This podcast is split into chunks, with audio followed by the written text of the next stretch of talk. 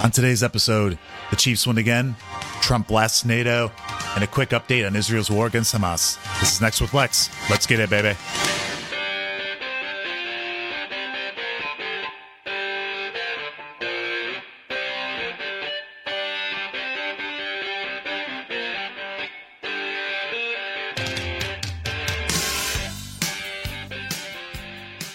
Welcome, everyone, to episode 21 of Next with Lex. I am your host, Lex Sluthor, and I read the news so you don't have to.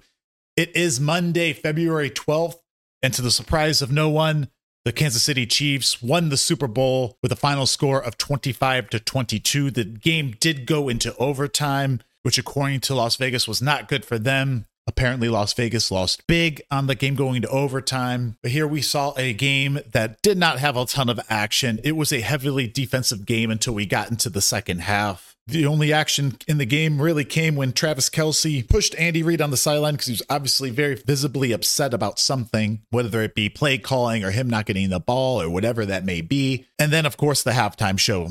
Halftime show was pretty good. I've been online surfing the interwebs. Looks like people are pretty happy with Usher's performance. I was pretty happy. The dude can dance. I know my wife, and I were watching it together, she was saying how she couldn't really hear him. Audio was bad. I'm like, well, it's a live show. What do you expect? You know, like really what you're looking for is the, the surrounding. You're looking for the atmosphere, the environment. And Usher killed it. At one point, getting on roller skates to sing a song, he brought out a bunch of celebrities because he's done a lot of duets with people and he's had a lot of celebrities on his track. So he brought out Ludacris. He brought out Lil Jon. He brought out Alicia Keys. He brought out will.i.am. He brought out her or H E R. I don't know how that that. I don't listen to her music. See what I did there? But the halftime show was great. Not a great performance by Patrick Mahomes and company, but of course, we got to see Travis Kelce and Taylor Swift. Like I mentioned, the game ended in overtime. Here's the game winning call. Back, first down and goal to go. Play action fake. Right side throw, touchdown!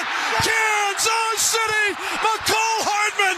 Mecole Hardman with the catch on the right side. A three yard touchdown pass in overtime. Kansas City wins the game 25 22. And the Chiefs Kingdom has started its own history class.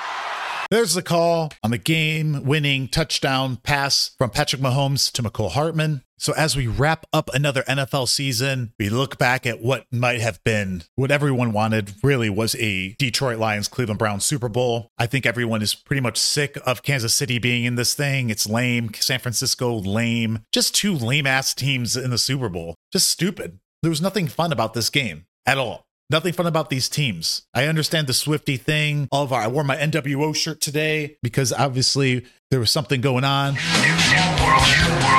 with the conspiracy theories. Everyone's saying, uh oh, George Soros now. Taylor Swift won. Joe Biden's going to win the election because Taylor Swift won the Super Bowl and the Chiefs won the Super Bowl. So MAGA's going fucking nuts over this shit, right? So I hope everyone enjoyed the Super Bowl or at least the Super Bowl halftime show as I did. And now we approach the NFL offseason, which we have the draft in April, and then we start the cycle all over again. Now, on to the real news. Biggest story of the weekend was Donald Trump at a South Carolina rally saying that NATO member nations need to contribute more to the defense of the alliance. This is nothing new from Donald Trump. He's been saying this. He said in 2016 he did get member nations to pay more money into it, and now it looks like he wants more people to pay into it. So I'm going to go over a little whole little thing here. We're going to start with the article, and we're going to actually go into a little bit of facts and details about NATO. We're just this is going to be a 50,000 foot view, overhead view of it. We're not going to get too deep into it, but essentially what we're looking at is at a rally, Donald Trump said this.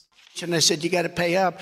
They asked me that question. One of the presidents of a big country stood up and said, Well, sir, uh, if we don't pay and we're attacked by Russia, will you protect us? I said, You didn't pay? You're delinquent?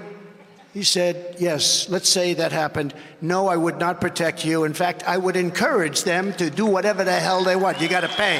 You got to pay your bills. Let's dissect this a little bit. What he's saying is right. Everyone should contribute at least the 2% threshold that's required by NATO. In their charter, they said everyone should pay 2% of the GDP towards NATO. Obviously, 2% of our GDP is going to be a significantly larger, more amount of money than Lithuania's GDP, right? I'm pretty sure like the state of New Jersey probably has a GDP higher than Lithuania. So when we look at that, when you look at 2%, we contribute the most, obviously. Then you got the UK, you got Germany, Poland, all these other nations, the 2%. In fact, out of the 31 countries that are in NATO currently, only 11 by my count, according to NATO's latest statistics, only 11 countries are meeting that 2% threshold. Do other countries who want the United States to back them up need to pay more into their own defense? Yes, they do. They need to at least make that 2% threshold. There's no ifs, ands, or buts about it. Figure it out, make the 2% commitment. Now, did Donald Trump go about this the right way? Absolutely not. You can't after after that. You should have stopped there. Everyone's got to pay their bills. Stop there, but don't say you're going to let Putin do whatever he wants. Now you got people in the Kremlin in Russia going nuts. You got United States allies in Europe going nuts because like, what's going to happen if Trump is reelected? What's going to happen to NATO? Recently, Congress just made it harder. So Trump previously could have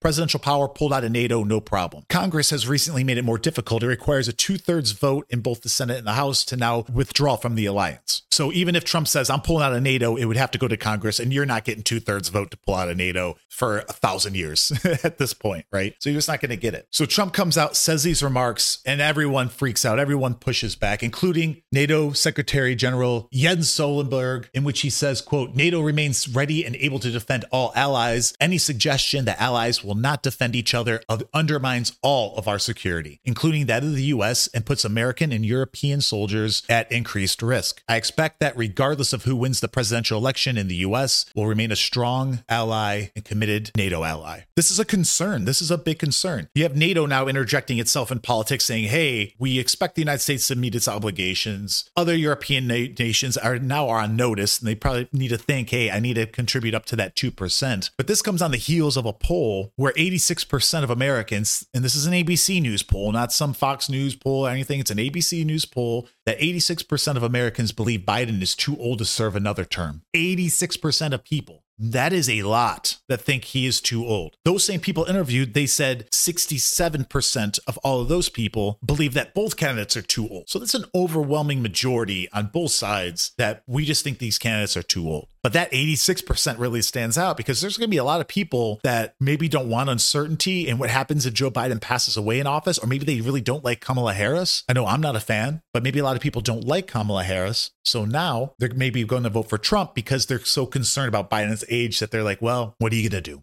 So European allies are now on their toes because of this statement. Of course, Joe Biden came back out and said, hey, Trump made, quote, an admission that he intends to give Russian President Vladimir Putin a green light for more war and violence that could expand beyond Ukraine and Poland and the Baltic states. And then in a statement by his campaign, he stated again that Trump's comments were, quote, appalling and dangerous. Sadly, they are also predictable coming from a man who is promising to rule as a dictator like the ones he praises on day one if he returns to Oval Office. I would like to point out that the 11 countries that meet the 2% goal, according to statistics released by NATO uh, last year, this is a significant increase from 2014 when only three members made that benchmark. So Trump comes to office 2016, and now all of a sudden only three countries are paying the 2%. Now it jumps up to, it jumped up to 10 countries. Now we're up to 11 countries. So if Trump gets back in office, there we have the potential of more people paying their fair share into NATO and being more invested into NATO rather than us really footing the entire bill. So this is something something we're going to keep an eye on. We'll see if Trump makes any clarifying statements. Again, this is at a rally, right? He's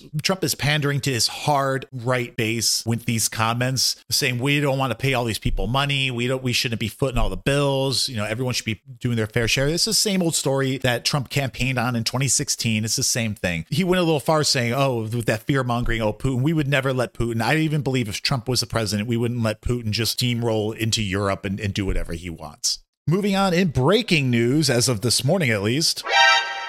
Israel's rescues two hostages that were held in Gaza by Hamas. A 70 year old and a 60 year old were rescued after a complicated operation was performed in the heart of Rafah, a city that is on the southernmost border with Egypt and Gaza. It is the last bastion of Hamas. It's the last big headquarters of Hamas because it's the only place that has been a safe zone. And they, it's the place where all Palestinians had to go down and stayed if they wanted to avoid all the wars in all the other cities in Gaza. Now, Israel's about to launch an offensive into Rafah. Again, let's go back and people may be, oh, Lex, what's going to happen? Like, are they, all these civilians going to die? Yes, civilians are going to die. It's this shame is a shame of this war that Hamas has dragged those people into. It's an absolute travesty. Yes, there are like 1.5 million refugees right now sitting in Rafah that are now going to have to move out. But you know what? If you want to live, you need to move out because where these two hostages were, were in the heart of Rafah. It already came out over the weekend that there has been data centers underneath the UN complexes. Underneath UN sponsored schools, there's tunnels connected to these schools. They siphon electricity and resources from these, these agencies and these buildings. So there's no doubt that they're sitting in Rafah, hiding amongst the civilian population. So the Israeli army needs to move those civilians out. And they're developing a plan right now. What that looks like, I don't know. Can't be easy, can't be good. Lives will be lost. More lives will be lost. Super unfortunate. Super unfortunate. In this raid in the middle of Rafah, happened about 2 a.m. local time. Raid and airstrikes killed about 37 people, the health authorities in Gaza say. And again, terrorists hiding amongst civilians. Very, very, very difficult situation. So that's the update. So things that look go forward to this week is let's see if Israel comes out with a plan, a reasonable plan at least. And this is a concern for everybody to move the innocent people and the innocent population out of Rafah, move them somewhere else. Again,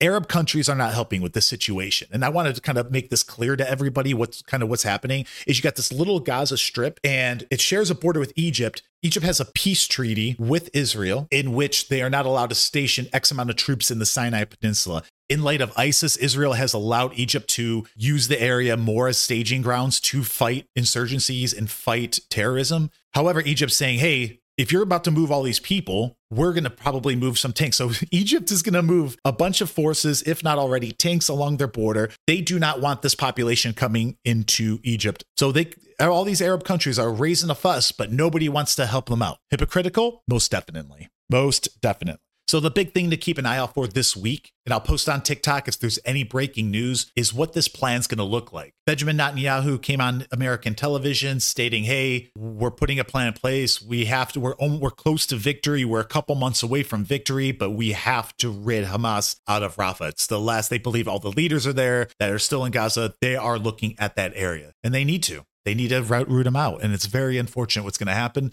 but we're going to keep an eye on it and we'll bring you the latest. Today in history, on February 12th, 1999, the five week impeachment trial of Bill Clinton comes to an end, with the Senate voting to acquit the president on both articles of impeachment, which were for perjury and obstruction of justice. This came after Clinton's alleged affair with Monica Lewinsky, who was a 21 year old unpaid intern. Over the course of a year and a half, the president and Lewinsky had a dozen sexual encounters inside the White House. It wasn't until later that Lewinsky confided in a, another employee, and that employee essentially ratted her out. But it gave us one of the most famous lines Bill Clinton has ever said, and here it is. But I want to say one thing to the American people. I want you to listen to me. I'm going to say this again. I did not have sexual relations with that woman, Miss Lewinsky. I never told anybody to lie, not a single time, never. These allegations are false, and I need to go back to work for the American people. Thank you. Most famous, I did not have sexual relations with that woman. Famous line. I remember as a kid watching this and not really understanding. I didn't even know what a blowjob was at the time. And here we go. Of course, President Clinton was getting blowies in the White House at the Oval Office. Stressful job. Stressful job. Work of an intern, I guess, helping him out. We all remember the famous dress that had uh, Bill Clinton's juices on it. That's a fun, fun, fun little today in history. Yo, you got questions? Hit me up on all the socials at Lex Luthor, especially TikTok. Been really making some good TikToks and blowing up there lately. You can also email me at nextwithlexshow at gmail.com if you wish to opine. Again, that's nextwithlexshow at gmail. Your question could be answered on air. And don't forget to follow the show wherever you get your podcast from to get new updates right here from your boy, Lex Luthor, five days a week.